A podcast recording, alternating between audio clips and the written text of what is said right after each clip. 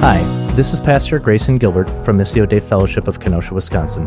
I'm thankful you found our sermons, and I hope that they've been an encouragement to you in your walk with Christ. This sermon was, however, preached to and for the people that God has entrusted to me here. We would ask that if you are in our area, we would encourage you to come and worship with us, but that if you are not in our area, know that these sermons, while valuable resources, are simply no replacement for your own local church. And so, in light of that, we would say you are to submit yourself to the faithful Bible teaching church and shepherd in your area. Thank you.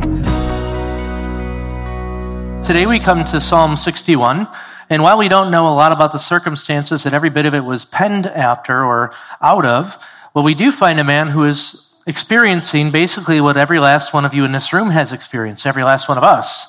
Every last one of us deals with what I would call simply a fickle and a frail heart. Many of you have found yourselves at some point or another faced with this tension or battle in your soul where you start to question what is it that I actually believe and why do I believe it? Others have been faced with this impossible decision. You know that as you just simply think through the ramifications of it, you wonder what the consequences may be, and your heart again falters. Some of you have had your heart drop as you've received news that your life is just simply forever changed from that moment on. And all of you, just like I have, have dealt with the waywardness of your own heart, where you are enticed after, you are craving after, and lusting after the very things that you know the Bible would simply call idolatry and sin. In whatever way you may have experienced it, beloved, the reality is that you have dealt with, dealt with a fickle heart just like I have, and just like King David has in this psalm. And chances are that many of you, even today, are dealing with that same exact issue. You know what is right, you know what is true, and yet it doesn't stop your heart at times from simply growing faint. It doesn't stop your mind from wandering down the road of all the what ifs and the what maybes or the what should have beens. But what if I simply told you today that your circumstances, your situation is not all that unique? And I don't even mean that in any kind of a cold way, but the reality of what I'm trying to talk about is simply that as your heart grows frail, it need not stay there, but you are not the only person who has ever been there. All you need in the end is just a simple reminder of what's true. And in our day and age, that's a hard pill for many to swallow simply because for some, there's actually a reason behind that. For some, the last time they had a trial, they had a well meaning soul basically tell them the equivalent of, why don't you take these two Bible verses and just call me in the morning?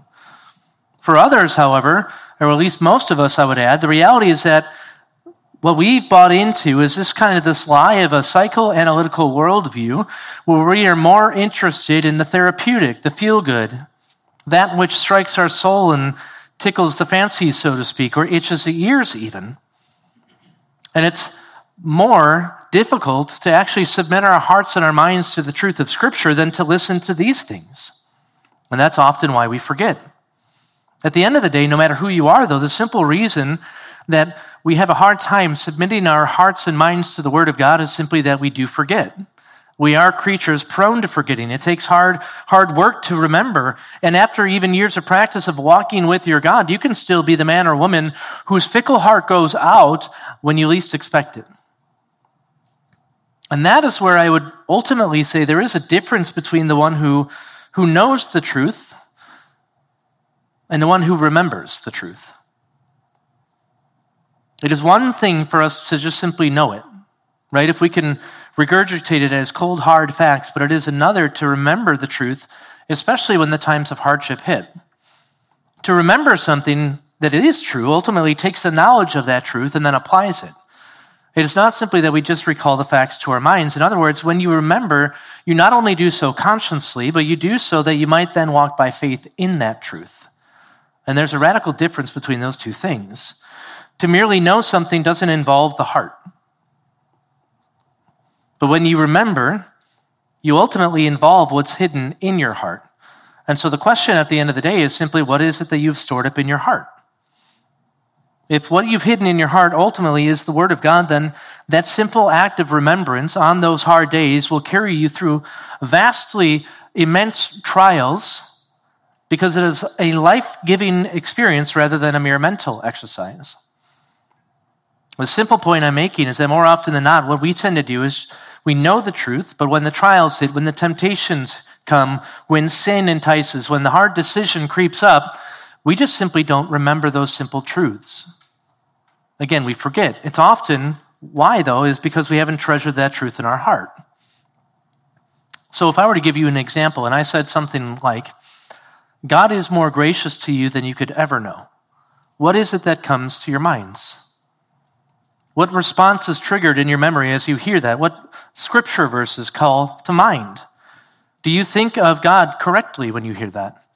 Do you think of the simple reality that God hears your prayers? That he actually delights to hear in your prayers?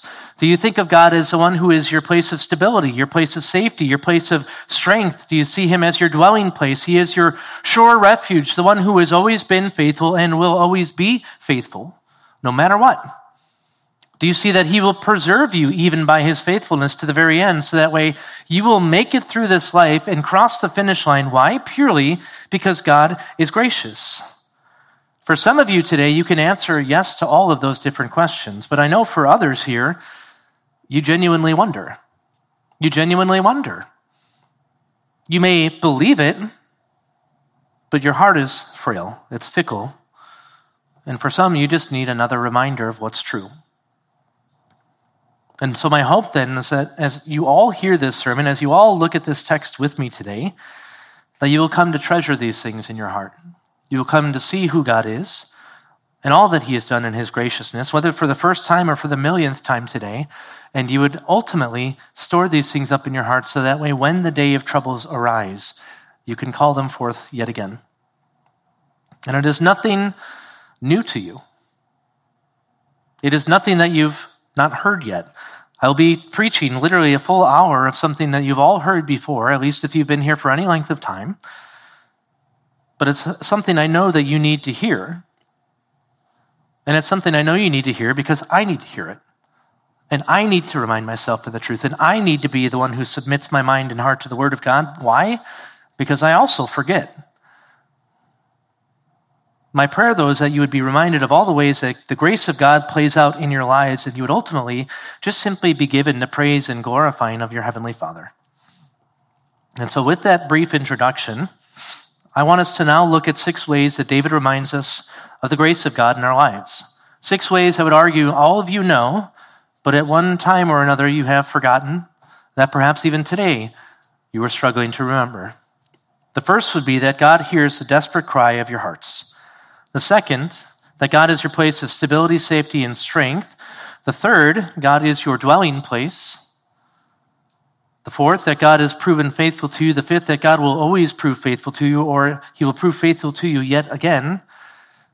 And the final one is that God will preserve you by his faithfulness. And so now look with me at verse 1, where we start to see the very first way that the grace of God plays out in your life. God hears the desperate cry of your heart. Notice what David writes here. He begins, he says, Hear my cry, O God. Give heed to my prayer. From the end of the earth I call to you, and my heart is faint. And if you know David well enough, or at least you know many of the Psalms well enough at this point, you see that David's in much the same spot that he's been in before, isn't he? He's in a, a breaking point. He knows his distresses are there. They're starting to overwhelm him. And he speaks of these things as he cries out to his God in prayer. But notice how he cries out. He says, I cry out from the ends of the earth. And he cries out with a faint heart, or quite literally, a heart that is about to just simply give out and break, if you will. It's possible that David's looking at everything, that he's removed from the tabernacle. He longs to be back in Israel among where the Spirit of God is, and yet he can't. Right? So that's one possibility. The other is that David is actually quite literally about to just die. I mean, we've seen that plenty of times with the Psalms so far, haven't we? Where David has enemies pursuing him, David's been sick, David's sinned, and now the Lord's punishing him. Whatever the case might be, the reality is he might be fearing that he's about to go down into the grave. However, it could also just simply be that David is in a place of sheer agony and misery in his soul. That every aspect of what he looks at in life right now just continues to break him down, and he doesn't know how much longer he can actually withstand what's going on regardless of whatever the problem may be, you can see there's this urgency to his cries here.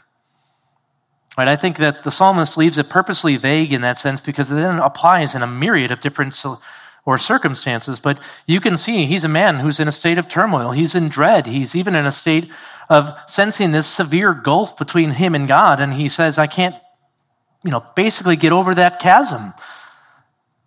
If you want to put it in terms of how he's feeling, what he feels is ultimately miserable. He feels like an absolute wretch. So, I mean, picture this. You can see David coming into the church, right? And he, you greet him at the door and you're like, hey, David, how you doing? He goes, I'll tell you how I feel. I feel like I've been hit by a truck. That truck is now literally backing over me, and I just feel absolutely miserable. I know the truth. I know the promises of God. I'm way down further than I've ever been in my life, and I just can't shake it. Well, how would you respond to a guy like that? If you are that guy or that gal, how do you respond to your faint heart? What do you say? What I want you to do as we see this psalm just simply unfold is that all throughout it, all David does is just recall the word of God to himself. That's all he's doing. He's praying the word of God back to his heavenly Father. He has a time of trouble that's come up. And so, no matter what situation he may be in right now, all he's done is set his hope and his trust in the grace of God. That's it. There's nothing super fancy about it, nothing that you've not heard before. Nothing that you've not read before or known for a long time if you've been in Christ any length of time. But he ultimately does so. Why? Because he knows God is one he can cry out to. Again, no amazing deep truth there, right? The point, therefore, is it's not so much the crisis, it's not so much the circumstances or even the faintness of his heart. The point is that God is the one he can actually go to in his time of distress. We see it. We see he's in despair. We see his heart is faint within him. His trials are overwhelming him. In one sense, he's just simply forgotten. And that's where he started. He needs to remind himself of what's true and what's right and what's lovely and what's good, what's of worthiness. Everything that I know so many of the ladies, especially, put into practice when they memorize Philippians 4, right? All those different aspects of who God is and what God has done, David just simply needs to remind himself of what's true and to submit his heart to the Word of God and to bring his cares before his Heavenly Father. But it starts there. It starts by praying, right? It starts with this reality that he's able to look at his God and say, He is the one who sustains me and cares for me. Despite the temptation for him to possibly give up or to turn to something else for his hope, he looks at God and he says, This is the one I will return to. And the very simple reason for it is because he knows who God is. God is the one who has actually set his unique love upon his servant David. He's the one who cares for him the most. No other person in David's life loves him more than God actually does. No other person will remain faithful to him like God does, and God will. Everything and everyone else in all the world can depart and fail, but God never will. I think of all the different ways that life has just been hard or unfair, right? I mean, think of all the different things that you thought life would actually end up being, but it's come to this point, it's rather different than you thought it would ever be. So many more days you thought you'd share with your loved ones, so many days you thought you would share with your friends that have either just died or gone away because that's just the way of this life. So many goals or dreams or aspirations or hopes or things that you thought your life would become and yet they never happened. So many regrets, the choices you made that just still haunt you to this day. Some of you may look at it and you're like, well, the past doesn't haunt me so much as my present does. Life now is hard. Some of you are facing this. It feels like a constant battle, a constant assault. Every single direction, you're just getting pummeled, and you start to wonder little by little does God actually care? Does he hear my cries? Does he hear my prayers? It's my job to just simply remind you once more of what you already know today. He does. God knows your heartaches. He knows your pains far better than you even know it. He knows what fears you have, what doubts may creep in, what pain you hide from everybody else that you'll never share with a single soul. He knows what sins you're toying with that only add to your misery. He knows every bit of it, beloved. What you may feel, though, is not necessarily what is. You may feel all sorts of different things, but none of that dictates the truth. Your resolve must come to be placed in God and God alone. That's all David does here. Right? He goes back to the foundation of what he knows is true. God actually cares to hear my prayers. His heart's failing. He senses this big chasm between himself and God, and yet his resolve begins to steady. He, resol- he reminds himself of the truth. He knows so well at this point God is the one I can lay my needs before. God is the one who will hear my prayers. God is the one who will prove faithful. He will answer my prayers. And even if he denies them, he is a good God. In every single aspect, he's able to look at this God and say, I trust him. Right? It's a simple truth, but it's a re- truth that you and I need to return to every single day because we forget every single day. In the midst of times of crisis, especially, you might sense now that there's no place to turn, no one to confide in, no one to trust, but that's not true. God is all of these things and even more to you, beloved, if you are in Jesus Christ. We think of God like he's a man, don't we? Uh, we think of him as if he's growing weary of our struggles, our constant prayers and requests. We're like, okay, we've asked for the same thing a thousand times, and instead of us going to a thousand and one, we say, he just, he just doesn't care. God's impatient with us. We think that he will dismiss us like the fledgling child that you just want to get out of the room. But the reality is that at the end of the day, that's literally, quite literally in your head. The opposite is just the case. The Psalms as a whole prove this reality. David, time and time and time again, starts here in verse 1. Hear my cry, O God. Why? For I am in distress. I have those who are hunting me down. I have sin that's weighing me down. I have a wayward heart that's weighing me down. In every single aspect, David starts at square one. But all of Scripture attests to this same reality. God is the one we are to lay our cares before. All of our cares, Scripture says, and surely all means all. He is the one who has granted an audience with him that we might actually come to him. I mean, think about that reality. Your heart might fail. You might sense this incredible gulf or chasm between you and God, but if you trust in Christ, none of that's actually true. If you trust in Christ, that gulf has been annihilated. You have been brought near to God. You have been made his friend where before you were his enemy, and you have access to the throne room of God where you can bring your cares before him. You have direct access at any time. Now, for David, that there was still that veil that separated him, right? He could not go in to where the high priest could.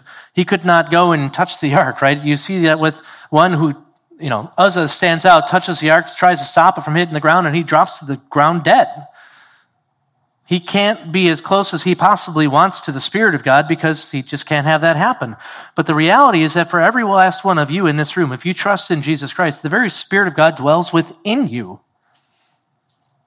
What would kill you if you came too close to it before now resides in the heart of the Christian.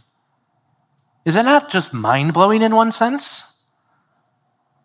But the point I'm driving towards here is that you, you have David, who's separated in one sense, and he can recognize that. And you'll see that in verse 4 when we get there.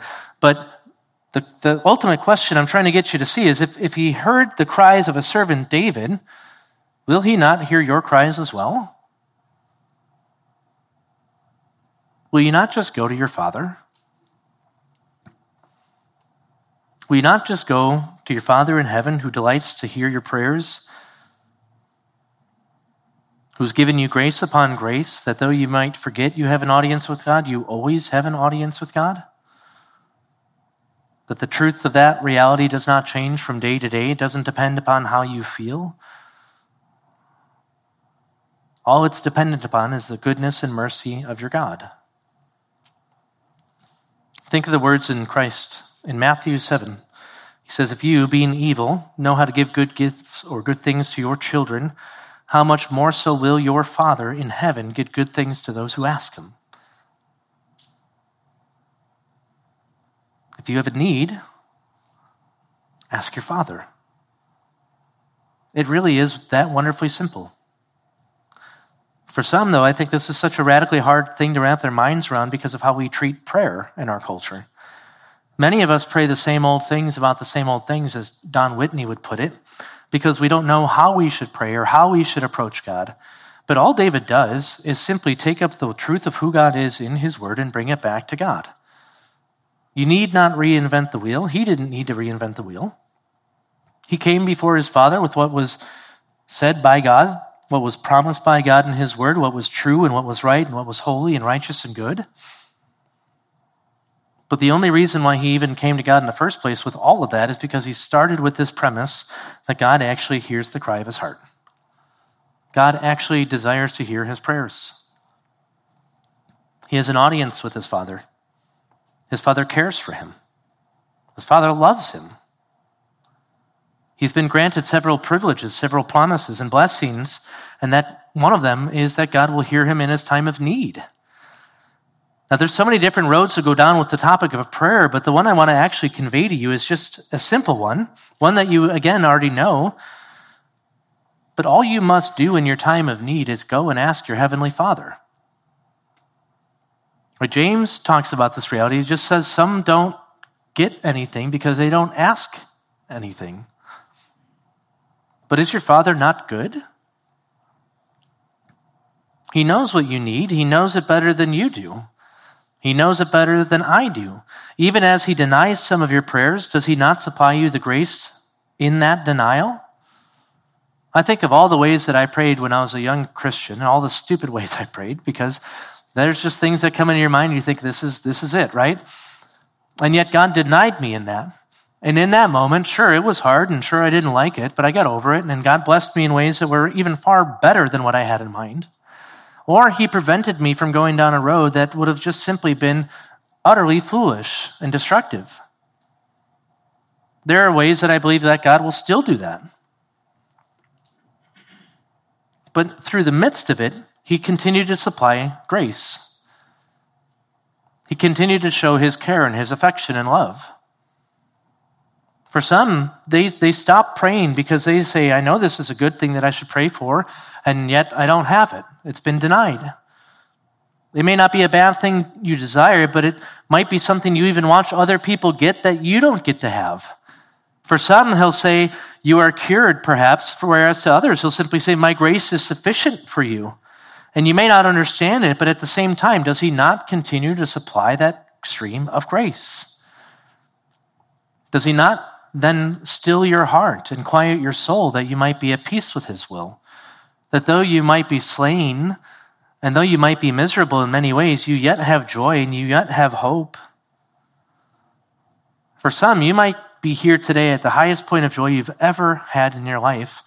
But for others of you, and probably more than, than not, you're going to be at the deepest, darkest valley of despair. But none of that changes the fact that God's grace gives you access to Him where you can actually bring your cares before Him and He cares to hear them. He cares to hear them. That's grace, beloved. That's pure, unadulterated grace.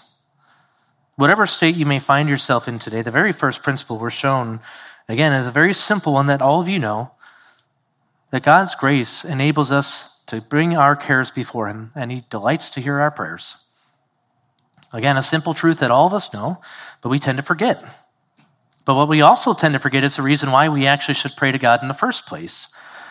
That's what he now deals with in verses 2 through 3. He talks about this reality that God is our place of refuge. He is our rock, if you will, and everything else in this earth is sinking sand. Again, the second principle God is our place of stability, safety, and strength. He's our rock. So notice what David now prays in verse 2, or at least the second half of it. Lead me to the rock that is higher than I. Why? For you have been a refuge to me, a tower of strength against the enemy. Notice that David's request here is that God would actually just lead him to this rock that's higher than he is, right? He, he sees everything going around him at this time, And he's able to look at it, he's like, I, I don't really want to be here. I would much rather be on stable, higher ground, away from all this stuff. Again, it's a simple point he makes, but one we tend to forget in our everyday lives, especially when hardships and struggles happen, but that God is the one who's actually far removed from the constant chaos of this broken world. Right? The world you and I live in is just in this constant state of ruin and groaning under the weight of sin. Everything goes wrong, at least in some ways. There's no aspect of our lives that remain untouched by sin. And yet, what so often happens is that we find ourselves surprised when that reality comes to bear, when bad things happen. Yet, what David is able to say here is that regardless of whether or not that happens, here's where I want to be Lead me to the rock that is higher than I. I would argue that the reason we don't pray like this and the reason we tend to find ourselves shocked when bad things happen is that we've just simply forgotten that this life and this world and everything in it is not our home. It's not our place of safety and hope. It provides us with no real sense of peace or stability.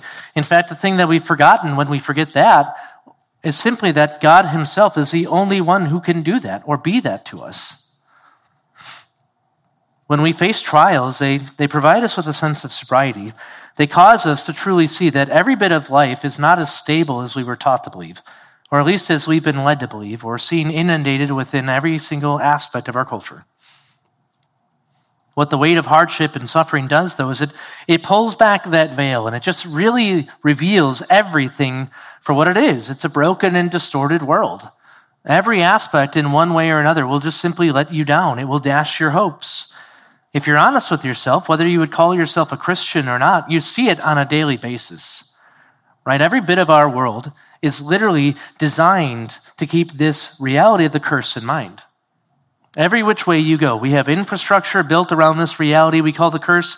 We factor in the fact that our clothes will fall into a state of disrepair because of the curse.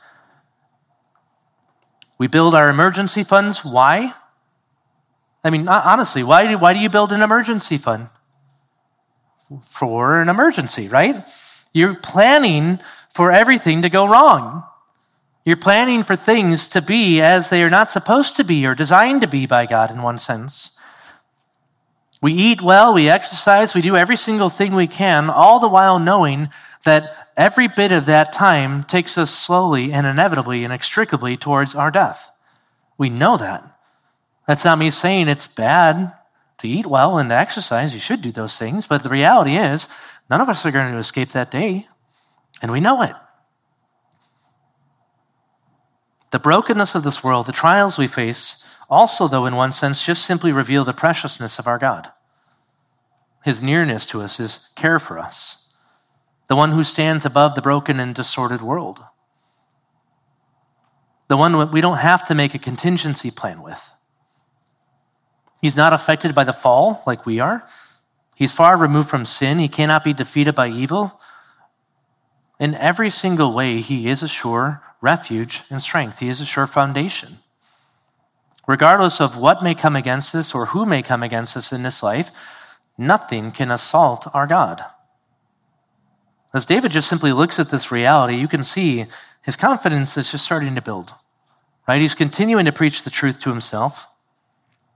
When he looks upon this reality, he's able to say this for a simple reason, though. He looks at God and he's like, God has always been this strong shelter to me. He has always been a strong shelter. And so when he asks that God would lead him to this rock that is higher than himself, his request is ultimately one where he, again, asks that God would lead him. He's saying to God himself, You are the one who needs to bring me out of the muck and mire and place me on the solid ground.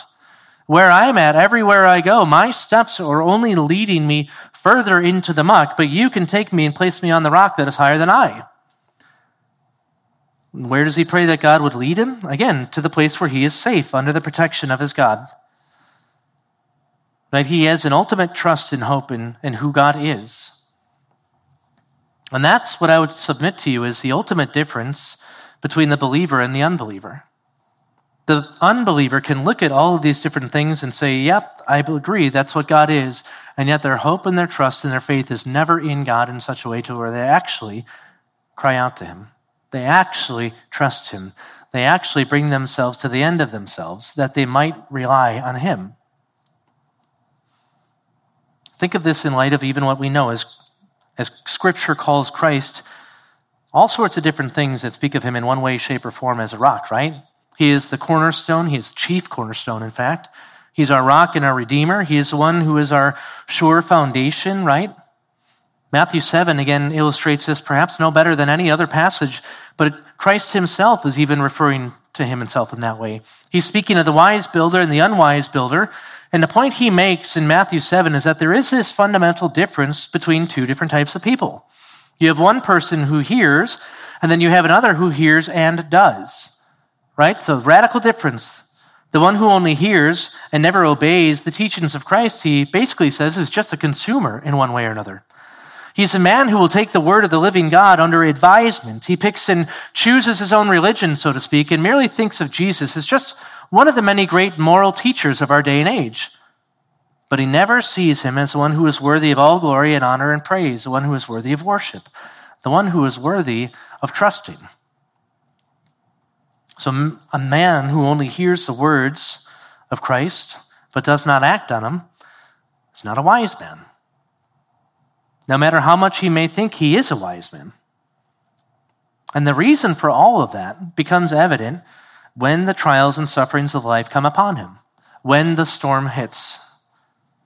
Once the storm hits, everything he spent his lifetime building just simply comes crashing down to the ground, and his life is ultimately in ruins.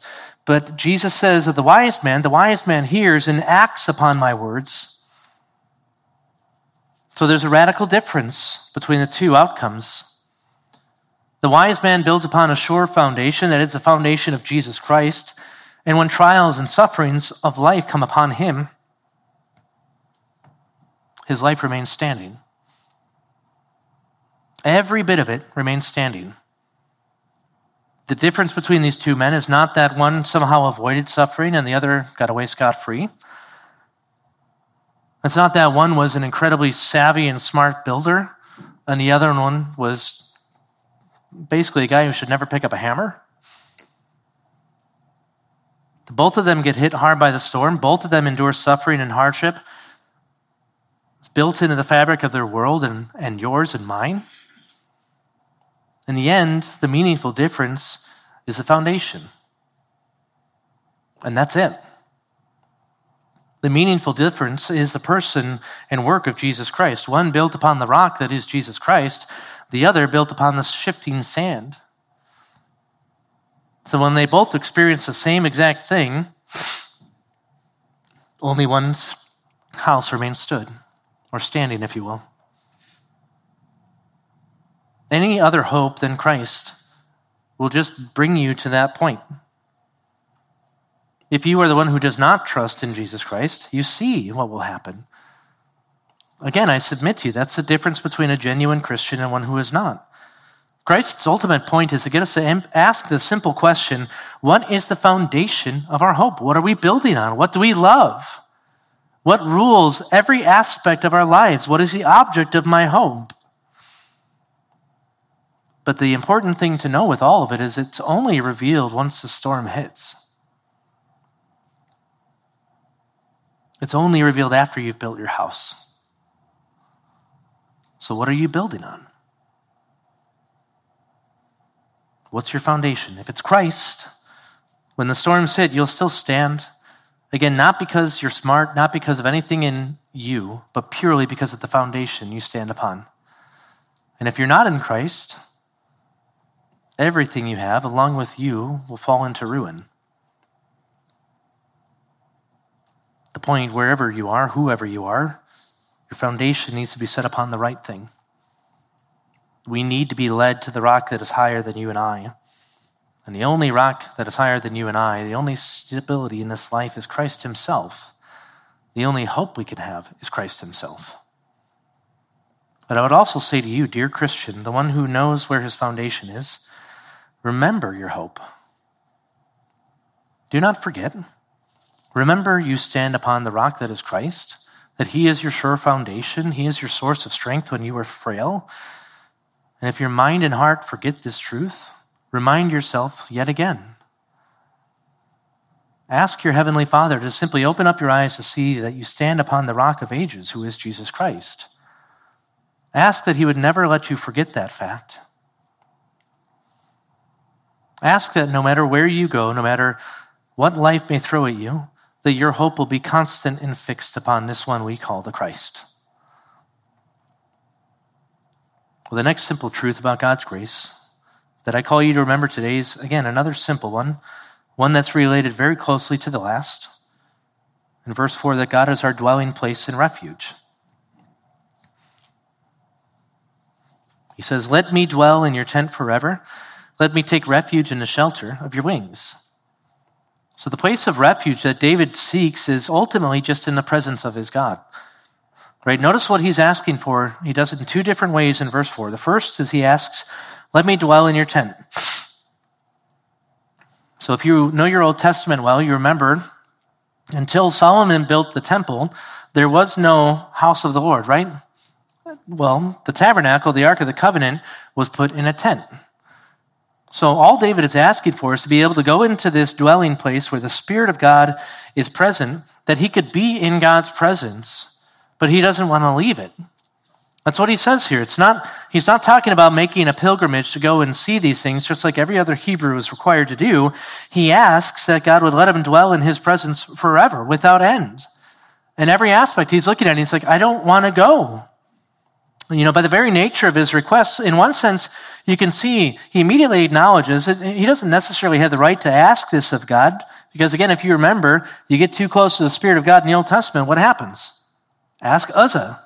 Yeah, you die, right? But David's like, I want to be in the very presence of the Lord as close as I can possibly get and never leave it. He doesn't have anywhere else in all the world he would like to be. Not merely because he's safe in the presence of God, but he knows that he finds intimate, undisrupted fellowship with his God. Right? Think of it. I think of it in this way, right? It's like all the ways that my heart can grow cold or frail, even in the midst of daily life, let alone the trial or the hard times. Think of the days where you've sat down to study and you're reading the word, and in one sense, you're like, this is just amazing. This is awesome. It's not been like this in ages. And even in that admittance, right, you're already showing you've had some bad days. Think of the days where you sit down to pray, and then you find your mind wandering about pretty much everything else besides what you actually sat down to pray for. And it has nothing to do with things you're going to pray about. Think of how much your mind wanders, your heart wanders David says at all of it, he's like, I don't, I don't want that. I hate that. What would you give to simply be in the presence of God, where your heart and your mind would be joined as one and never become distracted again? Never distracted by the cares of this life, the trials, the hardships, nothing. You're just, you're there. You're basking in his presence. Unified heart and mind with the God of this universe. The second phrase is, conveys much the same imagery when he speaks of dwelling under the shelter of his wings. I want you to, to think of that image. It's, a, it's an incredible image. It's a wonderful image. He invokes this being much like a mother hen who gathers her chicks under her wings to protect them, to provide for them, right? To give them a place of safety and warmth and, and care and comfort and love. There's this tenderness, there's this mercy that's on display because with his God, he actually has that tenderness and warmth and affection. It's not merely that I'm being protected by the storms, but ultimately, this is a God who loves me. This is a God who takes me under his wing. But we ought not miss the point of his requests in, in verse 4. He is literally talking of God as if he is his dwelling place, his refuge, the place that he can go to and be housed in, in one sense. Right? The idea is that he's, he can go to the one where when everything is wrong and everything is going the incredibly wrong way, this one is always kind and faithful and merciful and loving. In no way does God ever falter and fail or fail to provide him with the very comfort and protection he needs. And the same is true for you and I. He's so much more merciful and kind to us than you and I even think. He has set his love upon us in Jesus Christ, and that also, sorry, that actually means much, much more than you and I even give it credit for. Now, think of it in one aspect we've touched on where David is asking to be in the presence of God forever, right? He's asking to be among God's Spirit that he may not depart from it. Again, I touched on this earlier, but you and I enjoy this in a way that no Old Testament saint ever thought of or ever would have, in a sense. The Spirit of God doesn't hover over the tabernacle or the ark. You're not limited by time and space. At any single point of the day, you have direct access to your Heavenly Father. But beyond this, the Spirit of God actually dwells within you, and He will never depart from you if you are a genuine Christian. 24 hours a day, seven days a week, you have been granted a gift like no other in all of history if you've come to hope and trust in this one we call Christ. You will never have your comforter or helper forsake you and leave you. This same Spirit, again, is our helper. He nurtures your soul in the darkest of days. Right? So, those days where you feel like all hope is lost, who else is there but the Spirit of God? He helps you pray in those moments where you muck up all the words, just like I do, or your thoughts run astray. He can bring you back to focus. But the reality is that in every which way, the Spirit is your helper, even in ways that you don't think about as you pray. He causes your hearts and your desires to be changed so that you might pray for the right things.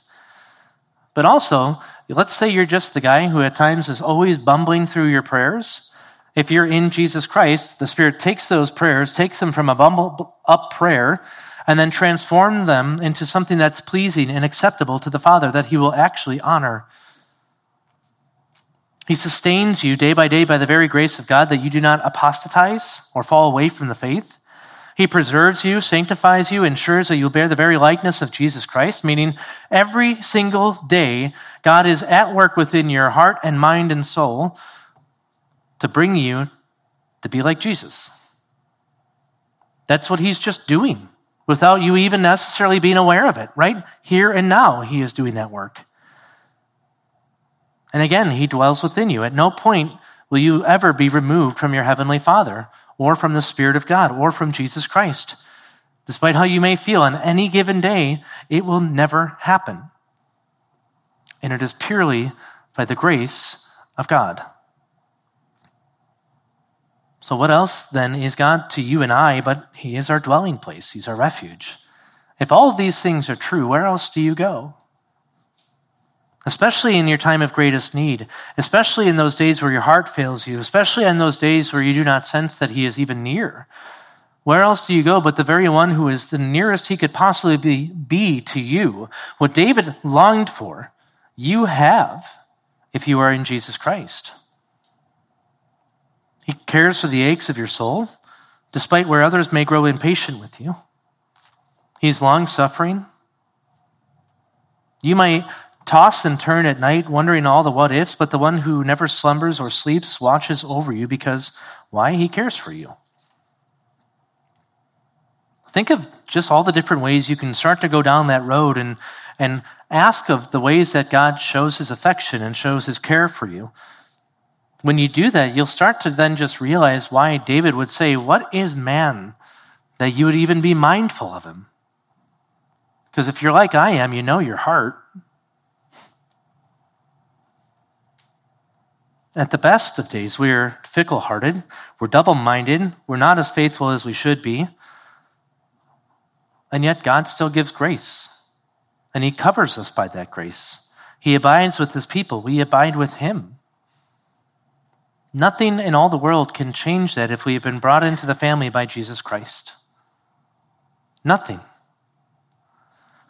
And so the question is not even ultimately of whether or not it's true, right? It's just the battle of the heart and mind that we have to face every single day. Nothing new, right? All stuff we've heard before, but all stuff we needed that reminder of. In many ways, you can see David is just doing the same thing for himself. He's, he's counseling himself by the word of God. He's saying what's true, what's good, what's worthy. It's nothing new for him, nothing new for you and I. Just that gentle, needed reminder that God actually cares. How many times do you even think of that? I mean, I hope you're not like I am in this way, but I could, I could tend to think of God as he's always angry and always upset with me for various different reasons. But there's that simple truth that we've heard from day one that God actually loves us and he cares for us. Despite all the ways that I can be a complete idiot, and I can be, I can be the greatest of one, just so you know, and the greatest of sinners, as Paul would say. That doesn't change.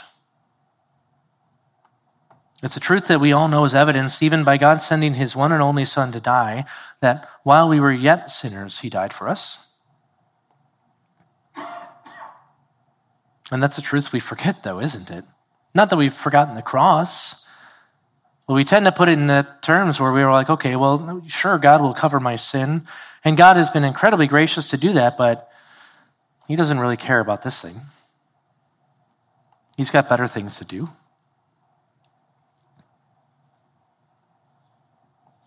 David's heart's failing him, right? He knows that. He can admit that. But he also knows where his confidence and his hope is. That's why he's a man of great faith. It's not because of him. It's purely because he can look upon his God. Excuse me. It is purely because David can look upon his God and he has the utmost confidence that God is who he says he is. He can take God at his word. He says, Even though my heart fails, even though all is not right in the world, if I am with God, all is right in my world. Nothing can strip me of God's love. Where God is, I'm safe. Where God is, I'm cared for. Where God is, I am covered by the grace of God. And so he just continues to counsel himself in that reality. You can see it. Look down again at verses 5 and 6. Notice how he just affirms that God has always proven faithful and will still prove faithful. He says, For you have heard my vows, O God. You have given me the inheritance of those who fear your name. So in verse 5, he's recalling this time where he made vows to the Lord. Right? We don't know what those vows or promises are, but that doesn't really matter in one sense. But what it tells you is actually quite simple. David had a need arise before and he prayed to God for rescue. He made a vow. God rescued him. God heard his prayers. Again, simple truth number one, right? God heard his prayers. God answered his cry for help. And so David made good on his vows. Now, this could be referring to all sorts of different things in that second phrase when he says, You've given me the inheritance of those who fear your name. But I believe the best way to understand it is he's talking about what it means to just simply be a child of God in that sense. Right? He is a child of the covenant. He's been given the promises to Israel, but all of that would be included in what he knows up to date it would be Abrahamic covenant, Mosaic covenant, perhaps even the Davidic covenant at this point. So a unique special promise given to him that one would come on the throne and never depart from it. So David is able to look at all of these different promises that were given to Israel and say, the Lord has made them into a great nation. I'm part of that promise.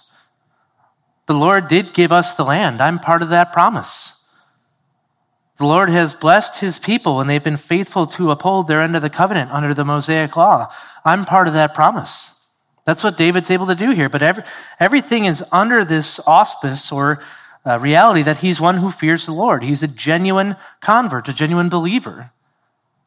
So he can look at all the benefits and blessings of what it means to be God's child and say, those are actually part of what I get to have. The promises of God belong to him and he can see it. He can see how God has been faithful. But he can also see how God will be faithful again. He can look on all these different evidences. He can look upon the Word of God and, in essence, say, God will be faithful yet again. Verse 6 You will prolong the king's life, his years will be as many generations. And in many ways, it's just a simple prayer or statement about him wanting a long life and long rule as a king. That's t- pretty typical, right? It's likely he doesn't have just himself in mind here, but these future generations that would come from his loins. He looks at his life, he knows, I, I go the way of all mortal men, I die. And yet I know that God has promised this. I know that even right now things are hard, right? He's literally asking for deliverance from his enemies in the first couple verses of the psalm here. His heart is faint, he's far away. He's asking for deliverance in a roundabout way, and Yet he can still say, I know the promises of God. I trust them. God has given a promise. God has given a promise, and God will prove faithful. And the question, of course, is why? Well, for David, all he does is look at it and say, God's always been faithful, right? He's not going to prove faithless now. How could he possibly prove faithful or faithless, rather? In every aspect, he's just looking at it and saying, The grace of God will prevail over whatever situation I may be in. Things may be the darkest and bleakest they've ever been in my life, and yet the grace of God will prevail because God's promises are yes and amen. David's able to look at it and say it that way. And I say in, in many ways that same principle is at work in your life and mine. You may not be kings and queens. I mean, last time I checked, none of you are, right? But the reality is that even though you may be ordinary people, you may never do extraordinary things, God's promises will never depend on stuff like that. At the end of the day, the trials that come your way, the things that cause your heart to fail, cannot remove his promises from you or his protection from you. The what ifs, the things that you wander down and wonder, how could life be different, cannot stop God's promises. They will not strip you of his grace. The hardship, the suffering cannot take the Spirit from you. They cannot demolish anything that was given to you in Christ. So, regardless of where you may be, the same principle is at play here. And the reality of what I'm trying to speak to is simple that the grace of God will always prevail. God has been faithful, God will always be faithful. And so, as we see the hardships come, all that does is show his faithfulness all the more. Do you see it that way? When the hardships come, when suffering comes, it proves that God has been continually faithful and that he will not renege on his promises. And then as you see those promises continue to come to bear, you're like, there he is again. Utterly faithful, just as he always has been. And again, the moment we see it no more clearly than any other is in the cross of Jesus Christ, right? Christ is quite literally the, or the fulfillment of the Davidic covenant where David looks at it and says, I want to see and understand when all this might come to be. You and I have that revealed. Right? David has this promise of one who would come on the throne forever. You and I have seen the one who came to fulfill that.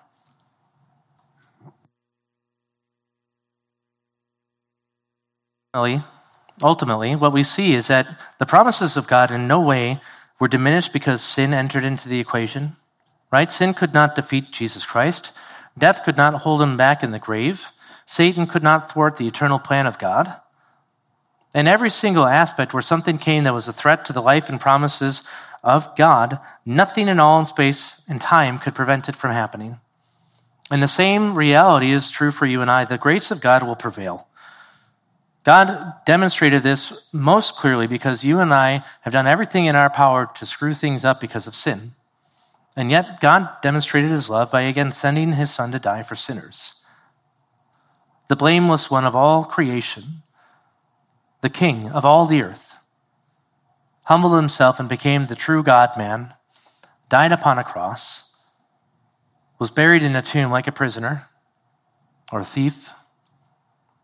He rose again on the third day and proved victorious over it all, and he redeemed you to the Father. He gave you his righteousness. One great day he will return and put an end to all that plagues us, and nothing will stop that. He will rule from the throne. So you can look at every single aspect of what goes on in life and just in general, but also your own life, and recognize that no matter what you've gone through, no matter what you may go through, God will always be faithful. He cannot be anything but faithful. It is quite literally impossible. So when you get your atheist friend next time that asks, Is there anything God can't do? Yes. He cannot be faithless, for he would deny himself. The reality, though, is if we're honest, these are the same very core truths, even of the gospel, that we tend to forget most, aren't they? We fret. We try to fix things. We're given to mood swings of the wildest sort. Again, our hearts are fickle and frail. And all I have to say to you is if that's you, just go back to the beginning of the psalm. Go back to this one. Go to the first verse and cry out to your Father in heaven. Cry out from the depths of your frail heart. Ask that He would lead you to the rock that is higher than you. Ask that He would be to you a refuge and a strength. Pray that you would dwell with Him, that you would sense the activity of the Spirit in your life, that you would see and be able to understand His presence. Ask that you would take shelter under the refuge of his wings and be protected. Ask that he would remind you of his utter faithfulness to you. How all those different ways that you were not even aware of, He has been faithful. And then ask that He would give you the confidence and the eyes to see that He will always be faithful. And if your heart grows frail once more, even after you've done all this, do it again. And do it again and again and again and again and again. Over and over and over again. And even after your confidence is found, do it once more. As you do these types of things, a, a wonderful thing starts to happen. Your problems don't always go away. Life can often just get harder. But at the end of the day, you start to see that every aspect of it is all of grace. Your hope and your trust is set in God. He will preserve you, He will sustain you, He'll give you the grace that is sufficient for each and every day. He will never turn you aside. And though you might even grow impatient with your own frail heart, He is the one who will never bruise or snuff out the smoldering wick. The simple final reality of what we get to in verse 7 is just that other aspect of it where God will preserve you by his faithfulness, meaning that to the very end, he will ensure that you actually just make it. Again, look with me at verse 7. Final truth I want to remind you of today. He will abide before God forever appoint loving kindness and truth that they may preserve him. At this point, David has his confidence set, right? He remembers God will not fail him. God will never has failed him. God will certainly never fail him again. He knows that the cry of his heart in verse 4 will actually come to be, though. Right? He said, I wanted to be in your presence. I don't want to leave. I want to be there forever. so he says, He will abide before God forever. He looks with anticipation and faith to that day where he's going to be in eternal life into the very presence of God where he will dwell with his God without all the stuff that you and I have to deal with on a constant daily basis. But he also is wise enough of a man to know that that won't necessarily happen right away. He still knows it's going to happen, but that won't happen until the day calls him home, or God calls him home, rather. He's a smart enough man. He's read the scriptures enough to, to know that every bit of life is ordained by God he knows also, though, how prone he is to just having a fickle and frail heart. And so ask or see what he prays. Right? Appoint loving kindness and truth that they may preserve me. This is a struggle I think every single genuine Christian faces in life, especially as you grow more and more weary of this world. Right? You can look out and you're like, man, I just want to go home. I just want to be done. There's some great things in this world, but let's be real, right? But at the same time, if you're honest with yourselves, there's so much more that you want to experience before you go. I know I do. I want to see my kids grow up and into fine young men and women. I want to see them get married and have babies and all that other stuff. I want to see my wife get old and grow old with her. I want to preach and teach and pastor for as many years as I can. I would, literally would die in a pulpit if I could. But I also have far less noble desires that I battle on a daily basis because my heart stinks. I have indwelling sin. I have affections for things that are not good. I have evil thoughts and wayward thoughts. I have a near constant battle in my heart over the things that, as Paul puts it, I know that I should do or that I want to do, but I am not doing. That constant battle of the flesh. And I look at it all and I'm just tired. I'm just tired. More often than I'd even like to admit, I even forget the things that are truly worth pursuing in this life. But I'm tired. The thing I'm tired of most is sin. The thing I hate most is sin. The thing I hate and I'm tired of most is death. Oh, those great enemies, they screw everything up, don't they? I want to go and be with my Father in heaven, but I am not there yet. I have no idea when that day will happen. But I know my heart stinks. I know the good that I desire, and I know that even in the midst of that good I desire, there's still all sorts of stuff running amok to mess all that up. I want to honor God. I want to use every waking moment for His glory. I want to praise Him all the days of my life. So, what do you do with that, right? Well, you pray like David does here Preserve me, lead me, appoint loving kindness and truth that they may preserve me. David prays that God would actually just simply bring him to persevere, to make it to the very end. How? By his loving kindness and his truth. That word for loving kindness is that rich Hebrew word hesed, which just simply means grace. It speaks of God's enduring, faithful, covenant keeping love that will never, ever fade or die or fail. God cannot and will not fail to uphold his promises. He has said it and he will do it. The second truth speaks of God's inability to lie or change his mind here. He's utterly steadfast, utterly sure, rock steady. He is a constant in a world that always changes, and therefore he is utterly trustworthy because he does not change. Again, he cannot and will not prove faithless in the end. He will uphold his promises. And so, what David asks for then is just this wonderfully simple thing, isn't it? He's like, set these things before me and just guide me by them, because I know how prone my heart is to frailty, just as it was in the beginning. Don't let my heart fail. Don't let my love grow cold. Don't let me forget these things all the days of my life. To David, he looks at God and he sees in every aspect he is a sure and steady anchor for his soul. He knows that only through continued faith and trust could he actually find peace and comfort, especially on the day of affliction. But his desire is not that he would just simply have peace and comfort, not even that he would just have strength.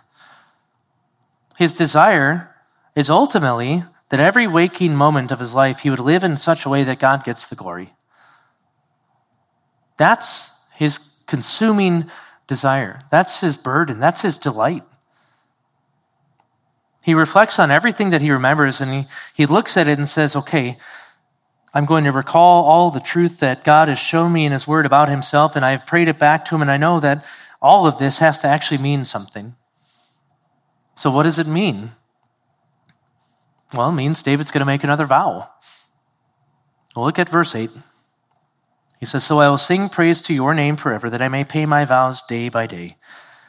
See, at the end of it all, David is in this position where he just sees in every aspect God has been completely faithful and he is gracious in every single thing. David has failed time and time again.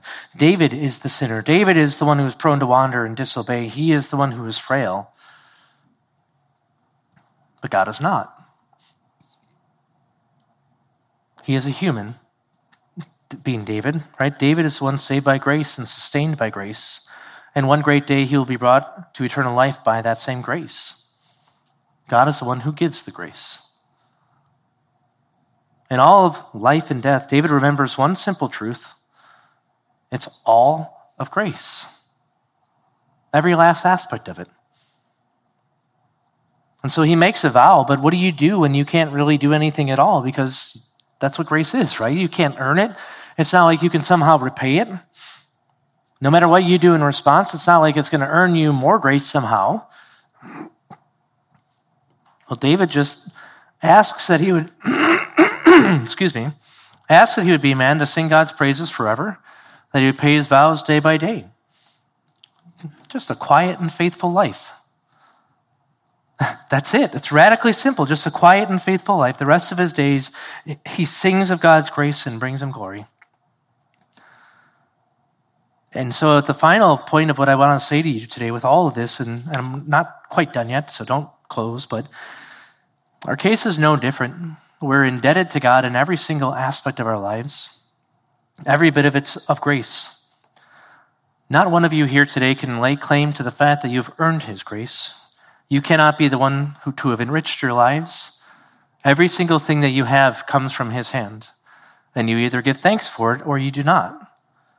The very reason why you woke up today is because God gave you breath. The very reason why you're in church today is because God gave you the ability to even get here.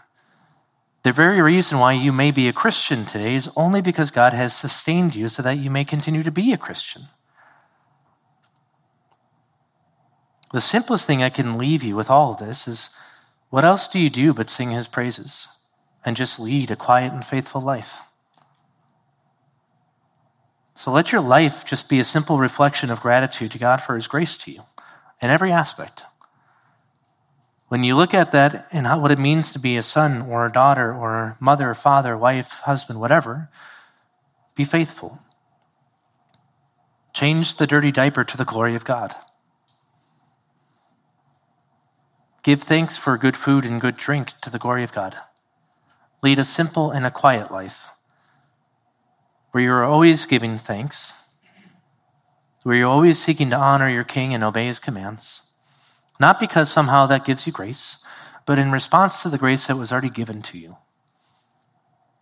And therefore, let your life ultimately be a faith filled life where you remember, in spite of every other thing that may come at you, that God will never fail you, that He will never desert you, and that if you are in Jesus Christ, you are safe. So, for those, though, who are here today, who may not even be a Christian, who may not trust in Christ, my admonition to you is actually much more simple. That you would just simply cast yourself before your Heavenly Father today for His grace and mercy. Recognize, in spite of literally anything that you've done, and I do mean anything, and everything that you've done, all the ways that you've sinned, all the ways that you keep on sinning. He is a gracious God who richly forgives if you will come to Him for grace. If you confess your sins, he is faithful and just to forgive you your sins and to cleanse you from all unrighteousness. You may sense your sins are far too numerous to be forgiven, but he will not turn away any who call upon him through the name of the Lord Jesus Christ. So just come to him. Come to your Father who made you. Come to the one who, even though you reject him this day, he sustains you by giving you your life breath. Come to him and see that he will clothe you with the very righteousness of Christ, so that when the Father looks upon you, he does not see every last sin you've ever committed, but he sees the very righteousness of Christ, which covers you. And he will not judge you, he will not consume you in his wrath. That he will, in essence, call you beloved from this day forth throughout all eternity and always envelop you in his grace. But you must come to him through Christ. Let's pray. Father, we thank you that you are indeed an incredibly kind God, that even though we do not deserve your grace, that you richly give it. May we never forget how much your grace permeates every aspect of our life. May we never forget that we have a place that we can turn to, that despite whatever else may be said of us or thought of us, or done against us, that you are constant, you are unchanging, you are unflinching in your resolve to just be a faithful God because that's who you are. I pray that our care and our troubles will be brought before you every day of our lives, that we would not forget who you are and what you have promised to us through Jesus Christ. I pray that for those who may not believe here today, that you would just allow them to see how rich in mercy and grace you truly are and that as we all go home this week, that we would not forget. Oh, Father, we are prone to forget, and we are prone to forget every single day. But I pray that you would cause us to be upon our hearts and minds, that we would be a faithful people, a people rich in praise for all that you have done, from this day forth until the day you call us home or return. We pray these things in Jesus Christ's name. Amen.